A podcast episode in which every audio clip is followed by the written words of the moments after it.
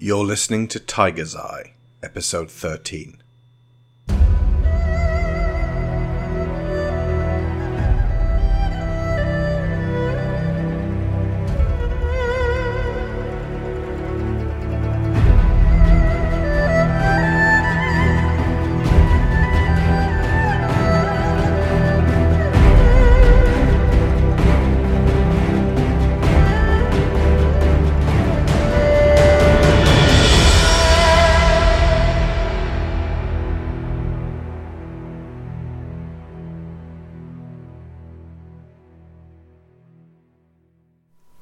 My name is Miguel Alejandro Delgado, and I am far from home. I remember as though it were yesterday, the first time my father encouraged me to steal. We are standing in a marketplace in Guanajuato, and he turns to me and says, Let's play a game, you and I. I am four years old. A few minutes later, he is loudly arguing with the owner of a fruit stall about the freshness of his produce, and I am putting five avocados down my shirt. My heart is pounding in my chest. A woman sees my fumbling and cries out. A hand grips my shoulder, and I wriggle free, looking desperately around to my father for help. He glances down at me, and a terrible moment passes when I am not sure what he will do. I will slow him down if we run. Or he could pretend not to know me.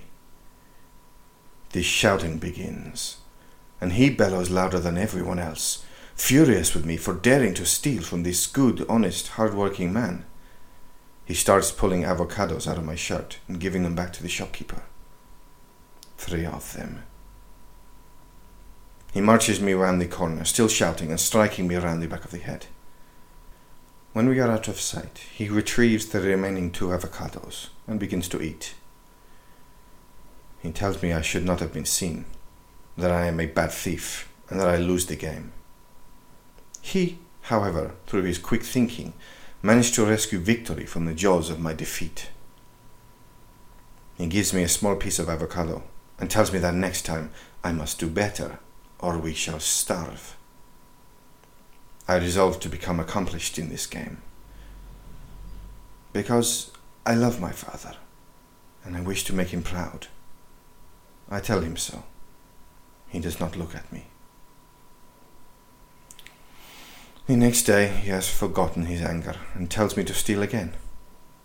And again I am seen. But there is more food in my pockets as we run. Within weeks, I am able to take a few pieces easily. We are ordered to leave Guanajuato shortly after this. Too many thieves around. Outsiders cannot be trusted.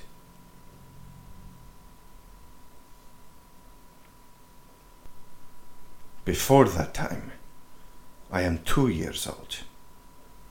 My grandmother is telling me stories.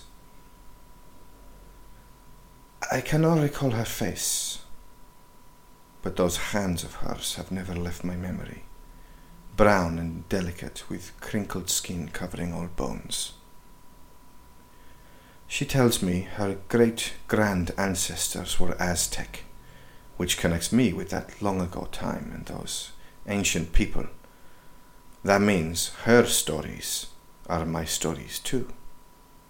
My favorites are the frightening ones. The story of the Nahual in particular has me mesmerized. This is a brujo, a warlock, who is no longer satisfied with simply being a man. He speaks with the coyote, the dog, the wolf, or the jaguar until he understands them better than any other. Then, with their animal spirits and animal fur and animal teeth planted in his mind, he sheds his skin, changing his shape, and becomes one with them. Roaming the land, free of his former prison, he is able to satisfy his darkest desires, devouring livestock, taking women, men, and children. My grandmother's hands grip mine lightly. She swears that in her younger days she saw one such being. What was most frightening was that she witnessed him assuming the form of a man again. In her words, the last thing to change were his eyes. And thinking back, she could not be certain they changed at all. What did you do, Abuelita? I asked. I hid until he found me, and then ran until he could not catch me. Had I been older, I would not have believed her. I would also have scoffed inside, but hidden it to save hurting her feelings. I was born in 1871, the last year in which adults believe that there are no monsters, no real ones. Now I know for certain that there are, but my grandmother is far behind me. Nor one day passes when I do not miss those warm, papery hands.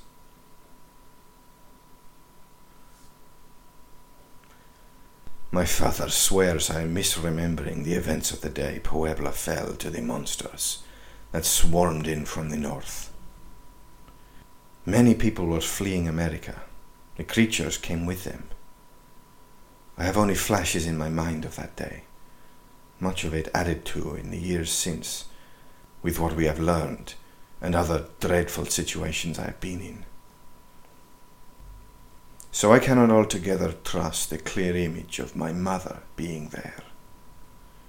My father says she was not, and that the monsters took her before we left, along with my sister and three brothers. I have an image in my mind of men and women without clothes. They do not move like us.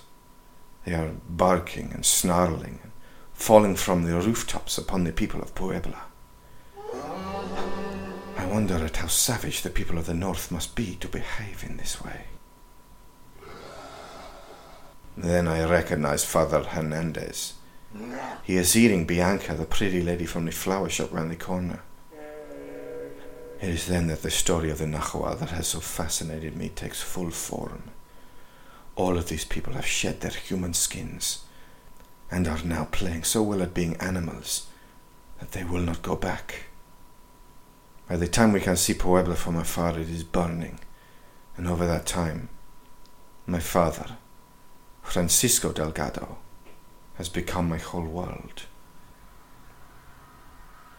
Still, that memory abides. A lady screaming at him from the balcony to help her. He tells me it was the Nahual screaming. But this thought fills me with fear and shame for though the priest and the flower seller remain sharply in view, whether that lady on the balcony was her or not. I cannot remember my mother's face either. I later learn on our travels north through Mexico that my father is moving against the tide. He would not run to the sea, he explains to me when I am older. That would have left us with nowhere to go afterward so we head north. I do not know if this was a foolhardy gamble or a shrewd calculation. He is a man capable of either. But I live today to speak these words, so whichever it was, I am thankful. We do not stop moving long. We have been nomads, journeying from place to place and making the best of what we find there until our welcome is outstayed.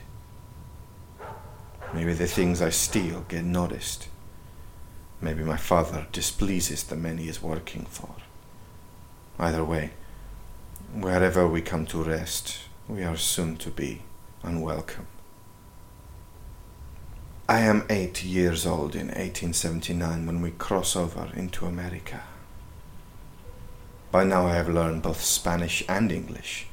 I must know how to speak both if I am to get by out here.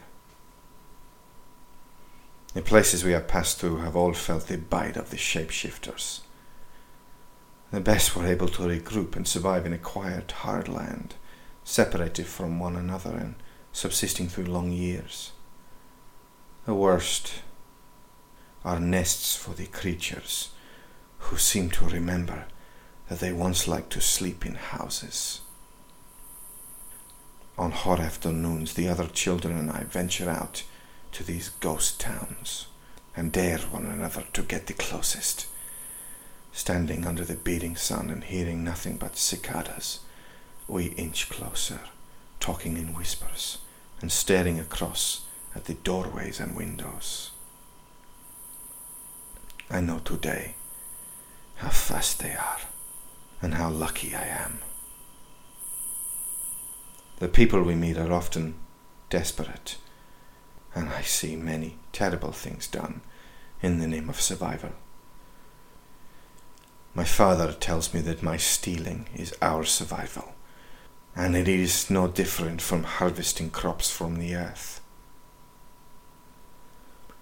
Unlike the worst of these people or the beasts we lie awake at night listening for, I am not hurting anyone. My crimes are small, my sins forgivable. At Canton, not far from the recently liberated city of Dallas, we help with the building of the railway line, a project abandoned for years. All the roads have been closed. Wood and metal cannot be moved around the country. But now the Texans are working at it again. I recall among the people in Canton the Zhang family, who labored through each day and long into every night. The father, Li, despite his small frame, is able to swing a sledgehammer alongside men double his size. The mother, Hui Ru, is a clerk, spending her days organizing the shipments and orders with the most beautiful handwriting I have ever seen. Their three daughters, Mei, Fung, and Hu, fetch and carry water and food for the workers and run messages between the steel yards and the timber mill. They are the kindest, most honest people I have ever met. As we leave Canton, my father picks through the box of their belongings, tossing aside what is not of value to him. I gaze at each treasure as it falls to the dusty ground behind the wheels of our cart, filled with horror and disgust at myself. I can barely breathe. My throat has seized up. I cannot scrub the memory of their faces from my mind. Gathering my courage, I tell him that this was the last time I will steal. I know as I say the words that they will make him furious, perhaps more than I have ever seen him. I like to remember that moment of resolve more than what followed. I wear this cigar burn upon my shoulder as a badge of pride. He is my only family and all that I have, but I cannot escape my fear of him. And on the nights when he drinks, like on that evening leaving Canton, I see a monster, no longer satisfied with simply being a man.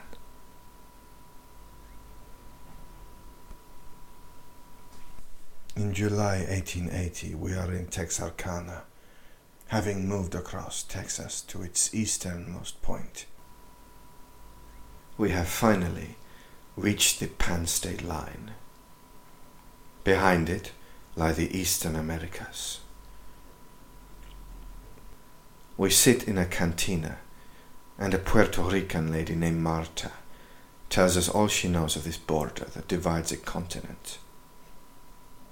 We already know that the survivors of the first outbreaks headed west. Then the government began to rebuild from the ashes and set their sights on reclaiming Washington. For that they needed an army, the greatest the world has ever seen. So they could not let anyone flee anymore. They need everyone. In 1876, the line was drawn. All along it stand guard towers, bearing hard-hearted men with rifles. They let nobody cross in either direction. My father asks if he could simply put me upon his shoulders and run straight through. Marta shakes her head slowly, and a cold shiver runs through me when I see the look in her eyes. You cannot run this line. Why not head to the Pacific? I already know my father's answer. He maintains once again that we are alive today because we went against the tide. I now think he wants to keep moving because he is afraid to stop. She tells us if we truly want to go east, there is only one thing the two of us can do. We must make ourselves useful. Within two hours, we are standing at the military barracks at Red River. Even at nine years old, they take me, and my father as well. We sign our names in the conscription papers and receive our uniforms. They have little in my size, but I am given a cap to wear as we march into Arkansas. On either side of me, men and women wear the blues of the reunified States Army. After several hours, my father says that my legs are hurting and brings me to the back of the line. By degrees, we drop back farther and farther as the troops head towards the barracks in Miller County. On our last rest stop, he makes a show of removing stones from his boots, and when the call goes out to resume marching, we are just far enough away from the group for him to pull me into an overgrown wheat field. We wait the breath frozen in our lungs as the procession moves off, knowing full well the penalty for desertion is execution. By nightfall, it is safe to emerge, and he leaves his uniform buried in the mud. He takes my shirt and pants, and I stand naked and humiliated as my cap is snatched off and buried. as we make our way north, headed for any town without a military presence.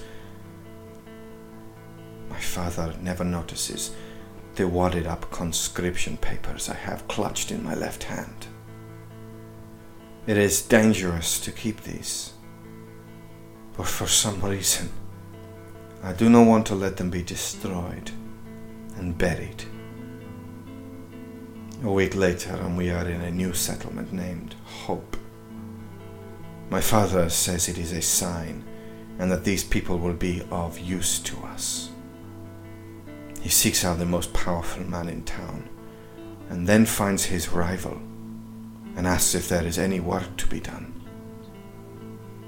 This is his way, and it is effective.